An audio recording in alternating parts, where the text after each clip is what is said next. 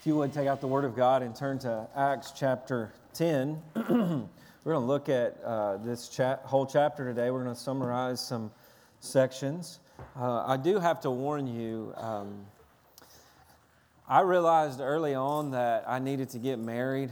Um, as a man, I need to get married, but I need to do that early because I can't do a lot of things. Um, I can't, uh, I, I, remembered uh, this morning that I can't fix a cup of coffee. Like, I've never made a pot of coffee. I'm not lying, I've never done that. Uh, I don't know that I've done laundry in 20 years. Um, and uh, I have six kids, and we decided early on if animals can be trained to do things, kids can be trained to do those same things. And so our kids do so much around the house. And this weekend, Danae is away with uh, the girls, and Nathan, they're uh, at, away at a swim meet. And so she took the girls. I, I realized that halfway through the weekend because most of the time when she's gone, the girls just step in and do whatever she does and fix coffee, things like fix coffee. Uh, and so I didn't have the, the amount of coffee that I needed this morning when I got to church. And I realized my head was starting to hurt uh, in the greeting time. And so I went back to the coffee area, and um, I didn't even know how those things work back there. Uh, people usually hand me cups of coffee. And so I was pouring hot water in a cup and doing all that. And I finally got a cup of coffee. And before I was just going to down it, I, I, thought this is too hot. So then Joe Martin gave me a can of Coke that I poured on top of the coffee, and I downed that. I don't know if that's ever happened in the history of humanity. So I have half a, cup, a can of Coke and cup of coffee in me right now, and I could run through one of these walls in here. So uh, pray, and I'll try not to preach so long, but uh, we're in Acts chapter 10, beginning in verse 34. Acts chapter 10, beginning in verse 34. The craziness has already started. So if you would stand in reverence to the reading of God's perfect word. And again, we come before the word of God as a church. We're, we're, we're not coming through, coming to the word, uh, give us some tips to make life easier or better. What, what we're saying to Jesus is, what would you say to your church in these moments? What would you have us hear about yourself, your character? What would you have us do? How, how would you have us trust you? And we hear today from Acts chapter 10, I'm going to begin reading in verse 34. Hear the word of Christ. So Peter opened his mouth and said, Truly, I, I understand that God shows no partiality. But in every nation, anyone who fears him and does what is right is acceptable to him. As for the word that he sent to Israel, preaching good news of peace through Jesus Christ, he is Lord of all. You yourselves know what happened through all Judea, beginning from Galilee after the baptism of, that John proclaimed. How God anointed Jesus of Nazareth with the Holy Spirit and with power. And he went about doing good and healing all who were oppressed by the devil, for God was with him. And we are witnesses of all that he did, both in the country of the Jews and in Jerusalem they put him to death by hanging him on a tree. But God raised him on the third day and made him appear not, not to all the people, but to us who had been chosen by God as witnesses, who ate and drank with him after he rose from the dead. And he commanded us to preach to the people and to testify that he is the one appointed by God to be the judge of the living and the dead.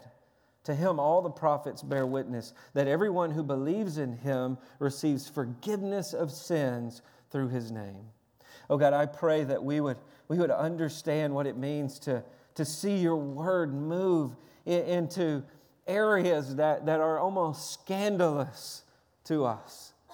And God, we would be those who, who rise to the occasion and who repent of, uh, of prejudice, repent of, putting up barriers that hinder the gospel. Because, God, as we read, Jesus is Lord over, over all, that, that He is King over everyone created in His image, and He has shed His blood for all men. no matter race, ethnicity. He has shed his blood for his church, made up of people from every tribe, every tongue, every nation. And God, I pray today as we see him move in this chapter, we would join him. We would get in on what he is doing among the peoples of the earth. It's in the name of Christ we pray. Amen. I'm not eating it. I'm not eating this stuff. I just can't do it. Danae and Wayne Cole, who some of you know, and myself, we had been invited uh, to an apartment complex that was next to our church in Birmingham, Alabama, where we served, uh, I guess it was 17 years ago. And there was a family that lived there who had invited us over for dinner. And this family was from another ethnicity, they were from another culture. Uh, only the kids in the home spoke broken English. And we had been out ministering in the community and we had built a relationship with this family, and they wanted us to have us in their home for a meal, in their uh, one bedroom apartment for a meal. And when we sat down and I, I looked at the bowl in front of me, it was as if they had gone to the cabinets and just dumped everything into a pot of warm water. And then they, they set it before us. And, and, I looked into the bowl in front of me, and there was something like a chicken bone that, that floated up amongst cabbage and, and lettuce that was there. And I thought, you know, I'm still going to try this. I got, I've got to be okay with, with eating food from different cultures and that sort of thing. And then all of a sudden, a fisheye just floated to the top and sat there. And, and, and I, I, leaned in and I got a big whiff of the bowl and, and almost vomited on the table. And this, this, I mean, I'm from Tennessee. I was raised on fried chicken, cornbread, biscuits, and gravy, uh, sweet tea. And, and when they said, We're going to have you over, those are the things that were in my mind, but that was not what was in front of me. And I looked at my wife, who she's just, Uh, engaged in conversation. She's just loving it. And, and I looked at, at, Wayne, my, my friend, and I said, I'm not eating this. And he, he, he's still engaged with the conversation of the people before us. And, and with a smile on his face, he says, Yes, you are.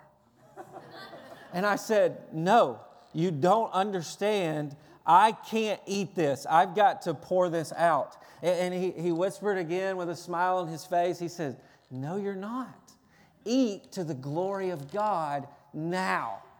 And, and I just did. I just, I just held my nose and I turned it up and I ate. And, and, and to be honest with you, it was disgusting. It was not great. This isn't a story where you're going to go, oh, you engaged another culture and it was awesome. No, that's not what happened. I thought it was horrible. And it prepared me for a moment where I sat down in a, a village in Peru some years later and a sweet little family set before me what looked like was a rat. Still had hair on it. And I turned to the missionary and I said, Are we eating rats? Like, what is this? And he said, No, it's a guinea pig. And I said, Like a hamster? Like the thing you get at the pet store? That's what this is? And he says, Yes, it's a delicacy here eat up now. And, and, I've been in other situations like that where I, I've thought, what in the world is setting before me? In Peru, they have this thing called blood sausage, which is the intestines of an animal, and it's just bl- soaked in blood. And I don't know what kind of blood. I don't know if it's healthy. I don't know if it kills you. I don't know. But I've eaten that before, just to not offend people on the mission field. And, what, we, what we understand as we think about food, food so often displays for us cultural barriers that are hard to cross. We think about the Tower of Babel. I'm going to, man said, I'm going to build a kingdom for ourselves, and God separates us in different languages that form, form cultures, and barriers are created. And within those cultures, there's food, and crossing those cultural lines, we see the differences in taste, we see the differences in diets, and food represents cultural barriers for us. And what we understand in the Bible is genuine fellowship is always displayed around food.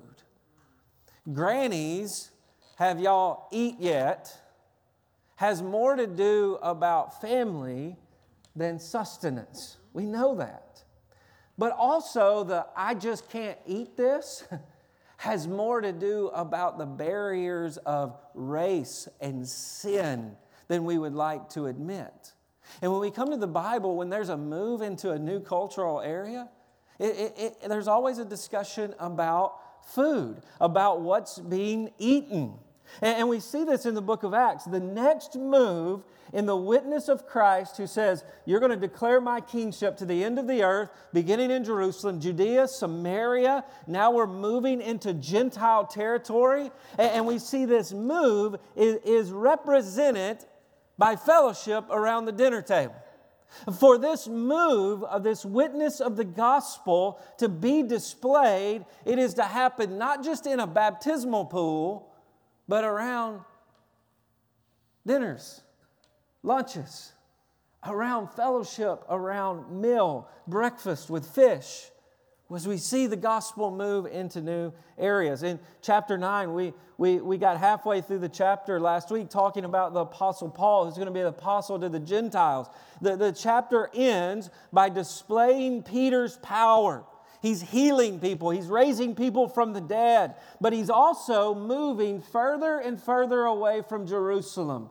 Peter, the rock upon whom Christ said, I'm going to build my church. He gives him the keys to the kingdom. He's now moving from Jerusalem to the ends of the earth, and he ends up at a place called Joppa, which is right next to Caesarea. Now, this would have been a port city.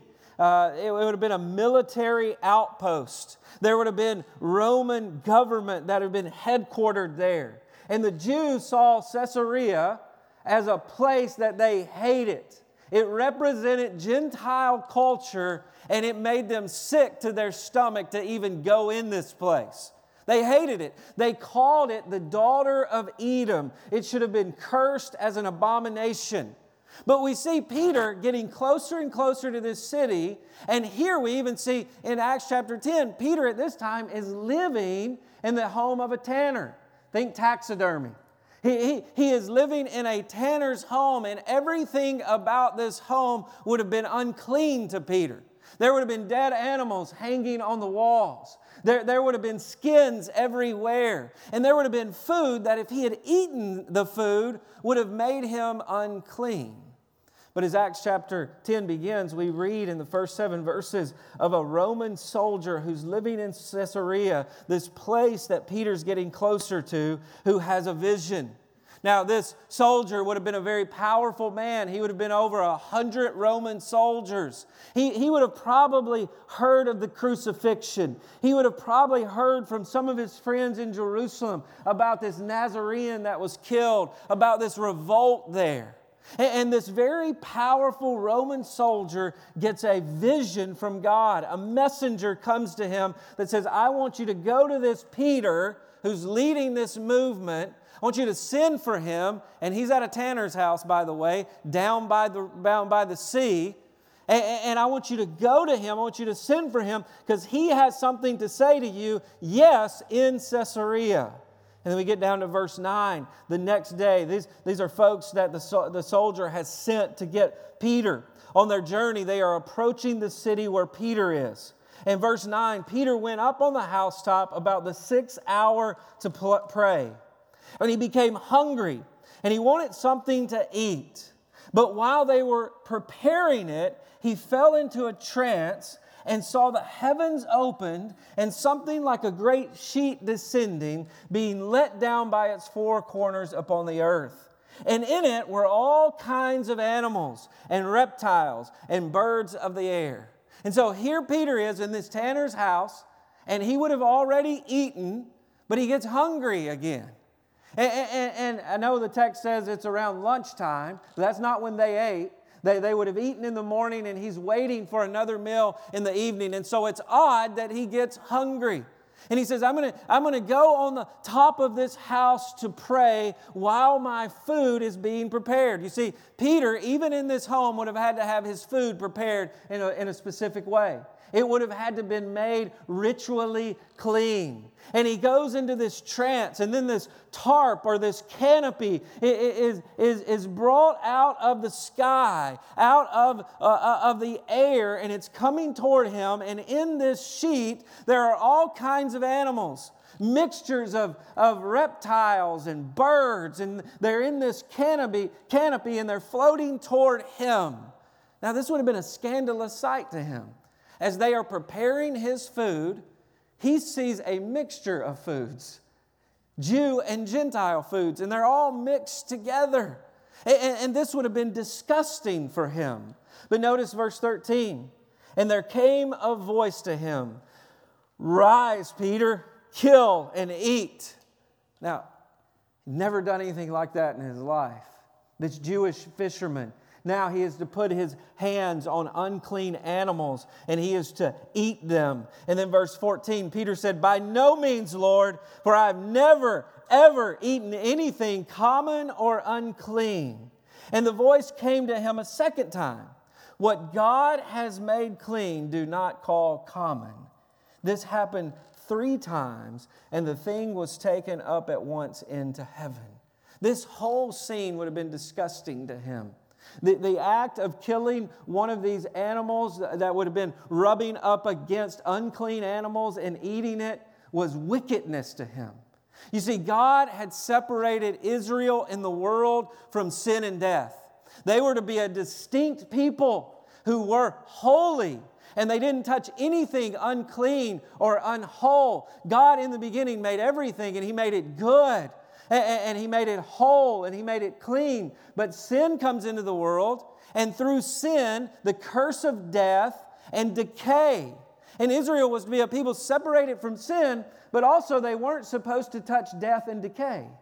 And they were not by any means to eat anything that had been connected to death and decay. And here Peter sees this canopy with, with all of these clean and unclean animals all mixed together. And it would have been disgusting to him. But even more, there, there's a call for Peter with this sheet to, to, to not just see these foods and animals as clean, but the people they represented. You see, for the Jew, as he thought about his diet, he could never eat with a Gentile. And if he did invite them into his home, and, and they had clean food, ritually kosher clean food before them, he would never leave the Gentile alone with his food because he was scared he would breathe on it. And, and, cooking utensils that were used by Gentiles before a, a Jew would never use them, they would burn them. Uh, cows that were milked by Gentiles, the milk that came out would have been seen as unclean and you would never come near it. And so, here, what Peter is seeing is a mixture uh, of culture, a mixture of food. And in this sheet, there is a call to fellowship with those who are seen as unclean. And, and, he, and Peter says, I'm never going to do this. And God says, what, what, what, what God has made clean, never say is unclean. He's pointing to something that has reversed the curse of sin, that has reversed the curse of death that will allow, that will even make the Gentile clean.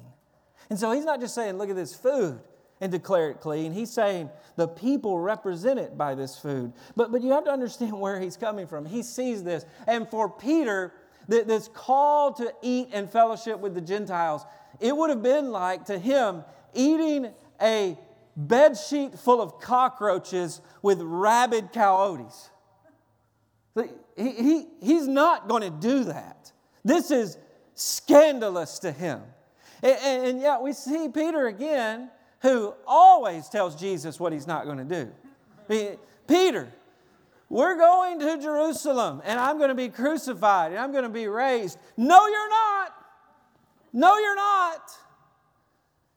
Peter, I'm going to wash your feet. You're not touching my feet, Jesus. Well, if I can't wash your feet, you can have no part of me. Get behind me, Satan. I will never deny you. Never, ever, ever. I mean, these morons, they're going to abandon you and betray you, but not me. I never knew him. And, and, notice what happens here. I will never eat with these people. And then notice how many times the sheet comes down. Three times. I never knew him. I never knew him. I never knew him. And then we think of the picture where Jesus, the, the, the, scene where Jesus restores Peter. And what does he say to him? Do you love me? Do you love me? Do you love me? Feed my sheep, feed my sheep, feed my sheep. I will never eat with these people. Yes, you will. Yes, you will. Yes, you will. Okay. I get the point. This is the three time thing you do, Jesus. Now, notice as the text continues, God gives him an opportunity to flesh out this vision. And, he goes downstairs in this home, and there's a group of Gentiles there. Wow. He, he walks down, okay, here's the opportunity. And then they say, We're going to take you to a centurion's home, which would have been daunting and scandalous to him in Caesarea. This would have been a place where if Peter traveled to and visited, when he left, he would have washed his feet. And they say, We're going to take you there to this Roman soldier. And, Peter, with seven other Jews, goes to this house full of Gentiles. And it's a four day travel. So he's traveling for four days with these Gentiles. And then we get all the way down to verse 24. And on the following day, they entered Caesarea. And Cornelius was expecting them. And so these two visions are coming together in this encounter. But also, Cornelius has called all his close friends. I want you to hear from this guy, Peter, this Jewish fisherman about Jesus of Nazareth. I want you to come and hear from him. And then, verse 25 Peter entered, and Cornelius met him and fell down at his feet and worshiped him. Now, Romans would have seen any leader with authority almost as a god at times. And so he's respecting him. He could have heard about the miracles, the signs and wonders, and he sees Peter like a God. But notice what Peter does he lifts him up. Now, most Jews would have reveled in that occasion. A Gentile soldier bowing at his feet. And he much less would have even touched him. But he lifts him up. Instead of looking upon him as a dog that should have licked his feet, he lifts him up. And notice these powerful words Stand up. I too am a man. I'm not a God. I'm just like you. There is a statement of equality here, same standing before God, both created in His image, both sinners in the same need. And there is this amazing picture of the, uh, of the humility of the gospel here. As Peter says, No, stand. You're just like me. We're men and this powerful Roman soldier bowing before this Jewish fisherman who does not use it for his advantage. Reminds us of Jesus, who had all equality with God but did not use it for his advantage. He humbled himself to become a man, to, to be hung on a cross. And this is the humility of the gospel here in the life of Peter. Verse 27 As he talked with him, he went in and found many persons. Now, Cornelius like, We're having a party. I got a vision.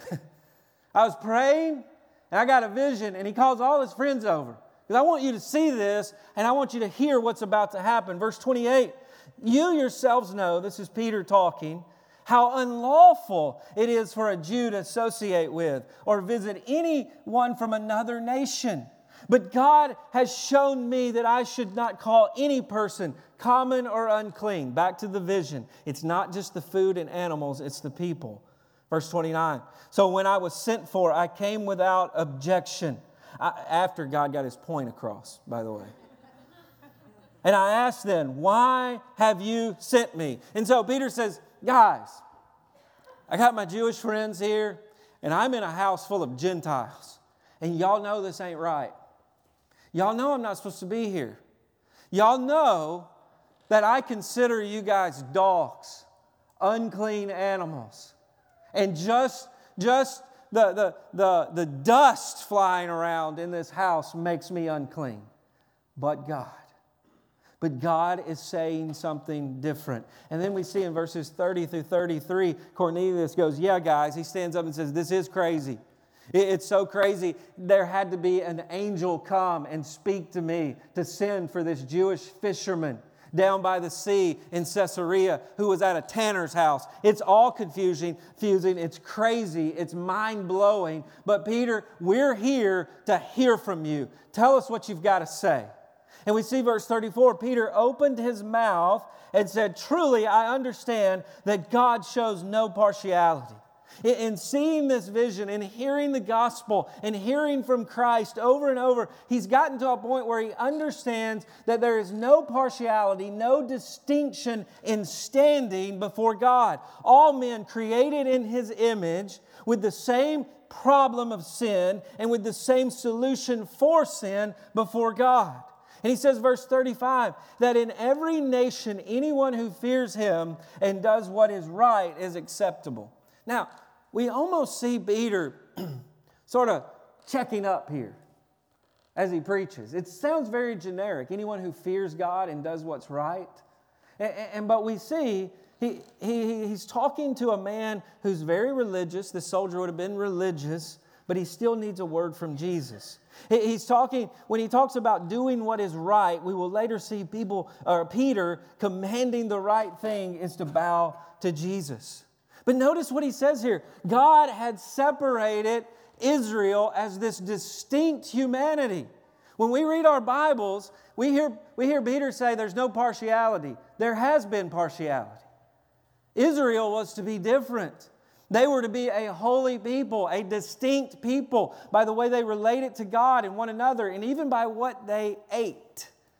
But now something has come along that changes all of that. There's something that is redeeming the curse, and the distinct people Israel was to highlight and point to is now people from all over. All over. They can all be made clean. There is no partiality. They can all be welcomed into God's family. And as we read earlier, Peter there stands up and preaches the gospel. I'm going to tell you how to fear the Lord, I'm going to tell you how to do what's right. And he says, You guys have heard, the rumors are out about John the Baptist, this bug eating prophet down by the river, talking about the Holy Spirit coming, talking about a new kingdom. Well, that kingdom has come in Jesus, who was hung on a tree, who was killed. The, the, the, the Jews said, King? Yeah, right. No, no way are you going to be our king. You are this pathetic, homeless, prophet. And the Romans said, No way, no way is this kingdom that you're talking about, this kingdom at hand, and all of your little revolutionary, no way that's going to take over.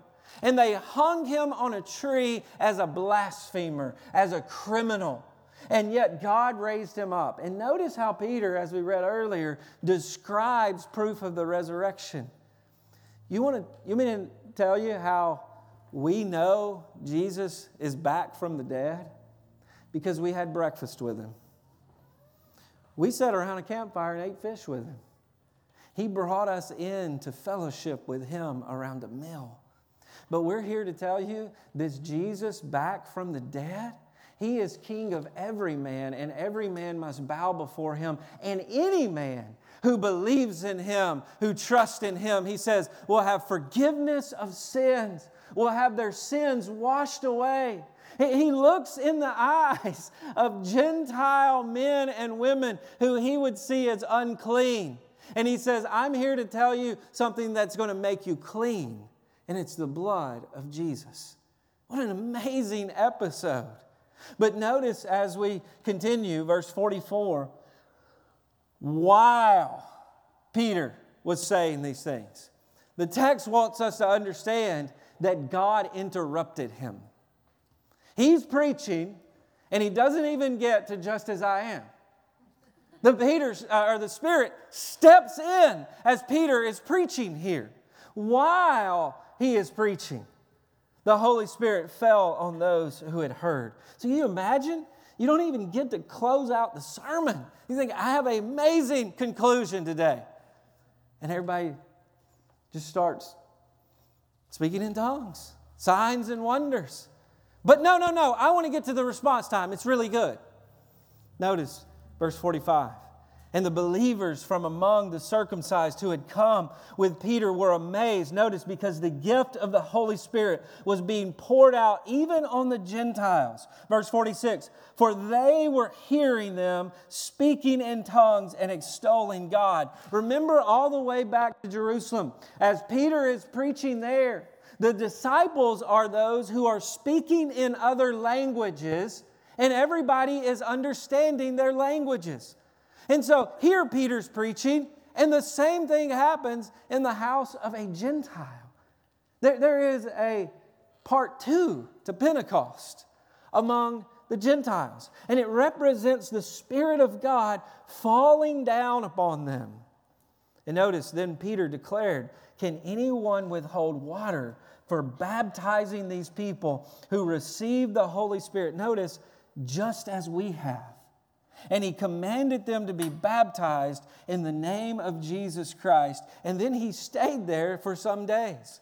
Notice that represents the fellowship that they now have in Christ, that he continues to stay in this home, continues to share the gospel with them.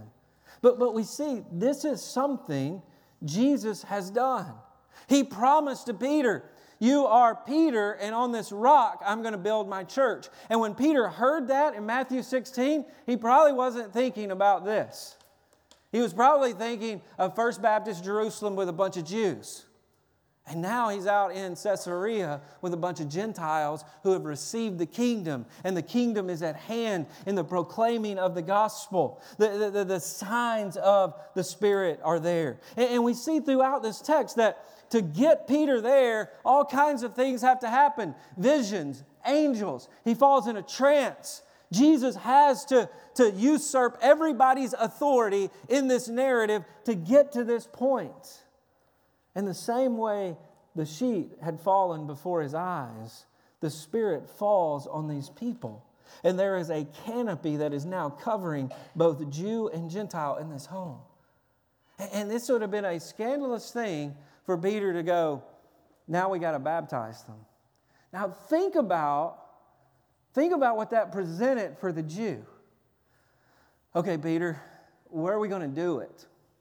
Over here in Cornelius' bathing area, his swimming pool out in the middle of front of his house, whatever it is. We're going to get in this font. And the Jews going, no, no, no, no, no, no.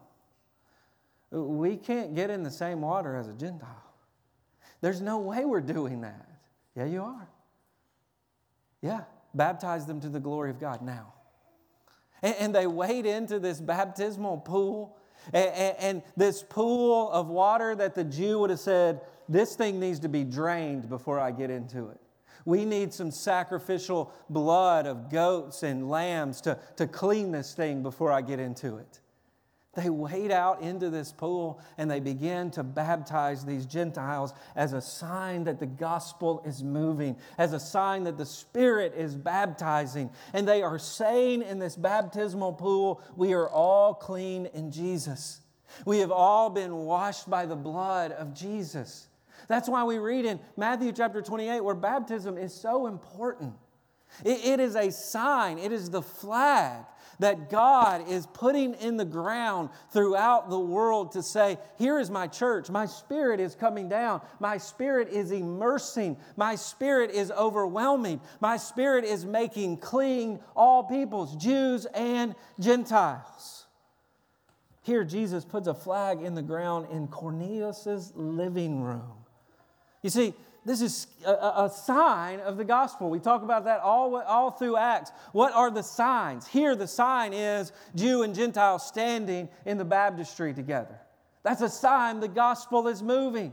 In the temple in Jerusalem, there would have been different areas. You would have had the priests, you would have had the Jews, you'd have had the Gentiles, you'd have had the slaves, you'd have had the outcasts, you'd have the poor, and there were all kinds of different categories that people were, were to be in.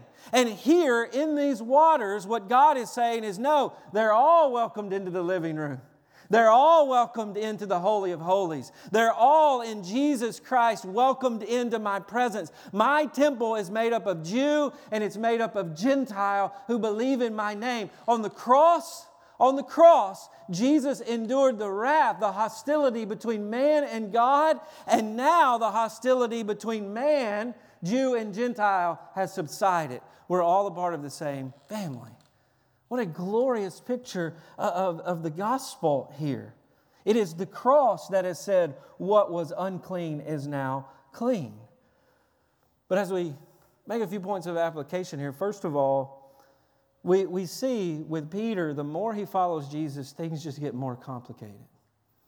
They don't get easier for him. We think about the call of the gospel, everything's going to get everything's going to get easy, it's going to be less com- no, it gets really sticky for Peter the more he follows Jesus. Race relations in the church were barbaric. You've got to understand, these people saw it as an act of worship to hate one another. They saw, if I hate a Gentile, that's pleasing to God to hate them. The, the, the, the, Gentile said, if I hate the Jew, then I'm doing something good in the world. Whether that was right or wrong or biblical, according to the law, that's the way they saw themselves. And God could have, in these moments, get this, He could have said, Y'all just have Gentile church and y'all just have Jew church. I'll save you both, but y'all don't have to go to church together. But what does God do in the New Testament? He just keeps tangling everybody up. He just keeps making it more and more complicated for the church. That's why every letter in the New Testament is written about race problems in light of the gospel. You don't come across any New Testament letter that doesn't address the issue of Jew and Gentile and how they're to get along. Why is that? Well, you do have questions like how are we going to do potlucks now? And you've got Jews going, Can I have some of that? I've never tasted that stuff. They, they got to figure that out. Think about the Lord's table today, what it would have been like in the early church. You're going to let a Gentile touch it? You're going to let him touch the bread I'm supposed to eat? You better burn those things. Just think about the complications that diversity in the early church would have caused. We're going to let a Gentile be on staff?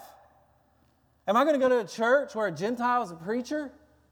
think about all the ways in which the gospel complicates things. I've seen that in, in the life of Ashland over the last 14 years. I'll never forget, we started having a large group of international students coming to the church and then reaching refugees there. And there's like 30 different nations represented every Sunday at the church in Lexington.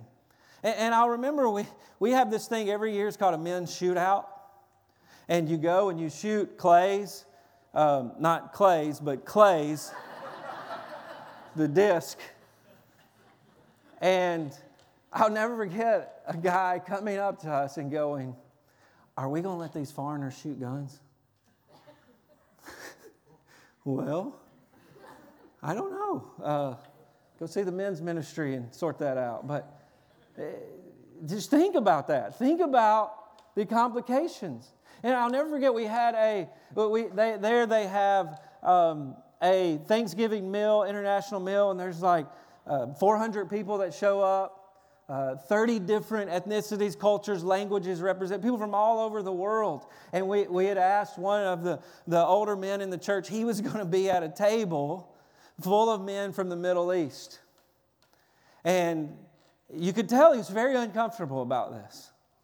Men who, after the dinner, he said, I'm supposed to hate them. I've just been, I just thought I'm supposed to hate them. But I love them. and, and I've had a meal with them. And do you see how things get uncomfortable and complicated? And, and, here's what the world tells us. Here's what the culture says. It's not supposed to be complicated. Just love everybody. Love everybody. Tolerate everybody. It's not, you, you just get over it. No, no, no, no. As the church, we go, it's really complicated. And we know it's complicated. And we're not just going to look past the complications because that minimizes the gospel. It minimizes the gospel. This isn't some namby pamby, everybody just get along and forget about your differences. You know, the sort of tolerating one another where I want to appreciate your culture, you appreciate my culture, and we really don't appreciate anything because we, we water it down so much we really don't know anything about each other. That's not what he's calling for here. He's saying, no, you are very, very, very different, and you should hate each other, but now you're family by the blood of Christ. And that maximizes the gospel. That maximizes the power of the Spirit. And one of the problems in our culture is we are driven by the internet, we're driven by social media, and we have such cartoon versions of everybody. All millennials, they're all lazy. They all live in their parents' basement, and they're just there for free insurance. We have this cartoon version. All Democrats, they are feminists. They, they eat kale and they drive a Prius and they take selfies at yoga once or twice a week. And we have this cartoon version. All Republicans, they are these bloodthirsty, gun toting. They got number three on the back of their muddy four wheel drive in memory of Dale. and, and, and that's how we have this cartoon version of everybody. And what we do is we fight against those cartoon versions. We take the worst of everybody else and we yell and we scream at the worst version. And all foreigners, all immigrants, they're all terrorists. And we, we, we have this cartoon version that we yell and we scream at. Here's something that's ironic I've been called a racist because I'm conservative in my political leanings. I've been called a racist for that, which is very ironic if you know me. And on the same day, I'm not kidding, on the same day, I was called a liberal because I spoke against racism. But uh, uh that's not a joke. That's happened to me on the same day. Just because I said something negative about racism. Oh, you're just like all the liberals, all the other liberals. And what? You probably voted for Hillary. And just, what are you talking about? And you know why that happens? Because I'm just a cartoon version. And people have had to put me in a category that they can yell at and scream at. And it's a problem with our culture. Let me say this picking sides is easy. Picking sides is easy. Loving one another for the sake of the gospel is really hard and it's really difficult, but it's what God calls us to do here. Gospel driven diversity isn't weak, it's the same sort of strength that Jesus displayed when he died for his enemies. And we, we die for those we consider our enemies. We serve those we should hate. And we say, All of my prejudice against you was crucified on the cross. And we're not just weak tolerating. Don't. No, that's not what we're doing. We are serving and we are suffering past differences because that's what Jesus did for us. The Spirit here calls Peter to repent of thinking he is losing something. Oh God, don't you know about my heritage? Oh, you have a better heritage now. Don't you know about my identity? I've never eaten anything unclean. Oh, you have a better identity now. And, and, he calls us to make much of that, even with our differences. We don't whitewash our differences. Jesus is on a mission to make much of himself by even highlighting our differences. Yes, you are who you are. And now you're a redeemed version of who you are. And because you're a redeemed version of who you are, you can love people you should hate who are not like who you used to be and, and, and who, who have all kinds of cultural differences. You can eat kale with your brother. You can eat guinea, guinea pig with your church family in Peru. And you can eat venison with your church family that just went out and killed 10 deer this winter. You can do that. You, you, can, you can gather together as family because you've been washed by the blood of Jesus. But here's the thing at some point, our gospel convictions have to move from this abstract version of just, yeah, that's what the Bible says, to reality. I grew up in churches or church in the 70s and 80s that sent tons of money to Africa for missionaries there. Through the International Mission Board, sent tons of money there. But would tell black folks in our community, y'all just worship over there. We do it different here. Birds of a feather flock together. Do you understand that that's where the gospel remains abstract? When you come in and you're uncomfortable because of your differences, but you love Jesus together, that makes much of the gospel. And that's what God calls us to do as a church. And so, a question for you today is what relationships will you pursue that will make you uncomfortable? Think about this. And I'm not talking about just inviting those folks here. Because we walk around and we go, why don't they like being here? Well, I have hundreds of white reasons why they're uncomfortable. Hundreds. But, but that's not the question. The why they're not coming here is because they know we're scared to go there. They know it's easier for us to say, Y'all come here, y'all come here. And, and, and the, the, what Peter is, is he's drug kicking and screaming into another culture for the glory of God. And so the question for you is who are you going to befriend for the sake of the gospel that's different from you, that's from another part of the world? Who are you going to invest in? What peoples are you going to pray for? Who are you going to invite into your home and say, hey, you bring the food and we'll eat in my home? Like, when is that going to happen in your life? You know, five years ago, we were much less diverse than we are right now. And, and even as I was preparing this, I, I, I flipped over to Facebook a few times and I just saw pictures of people from our church that were treating people from other parts of the world like they were their granddaughters out shopping with them yesterday. I, I, I, I, was blown away and so thankful that we're headed in that direction. And, and the question for you is are you going to get in on it? And here's where it starts you, this will only happen when you remember you are the Gentile. Not just culturally, because most of us are, but you are the Gentile, unclean and separated from God. And to God, you, you would have been scandalous and disgusting, like a sheet of un, unclean animals was to Peter. And what did he do? He sent his son who declares to you, I will become just a man. Like Peter, who says, I'm a man too. Jesus walks on this unclean earth as just a man.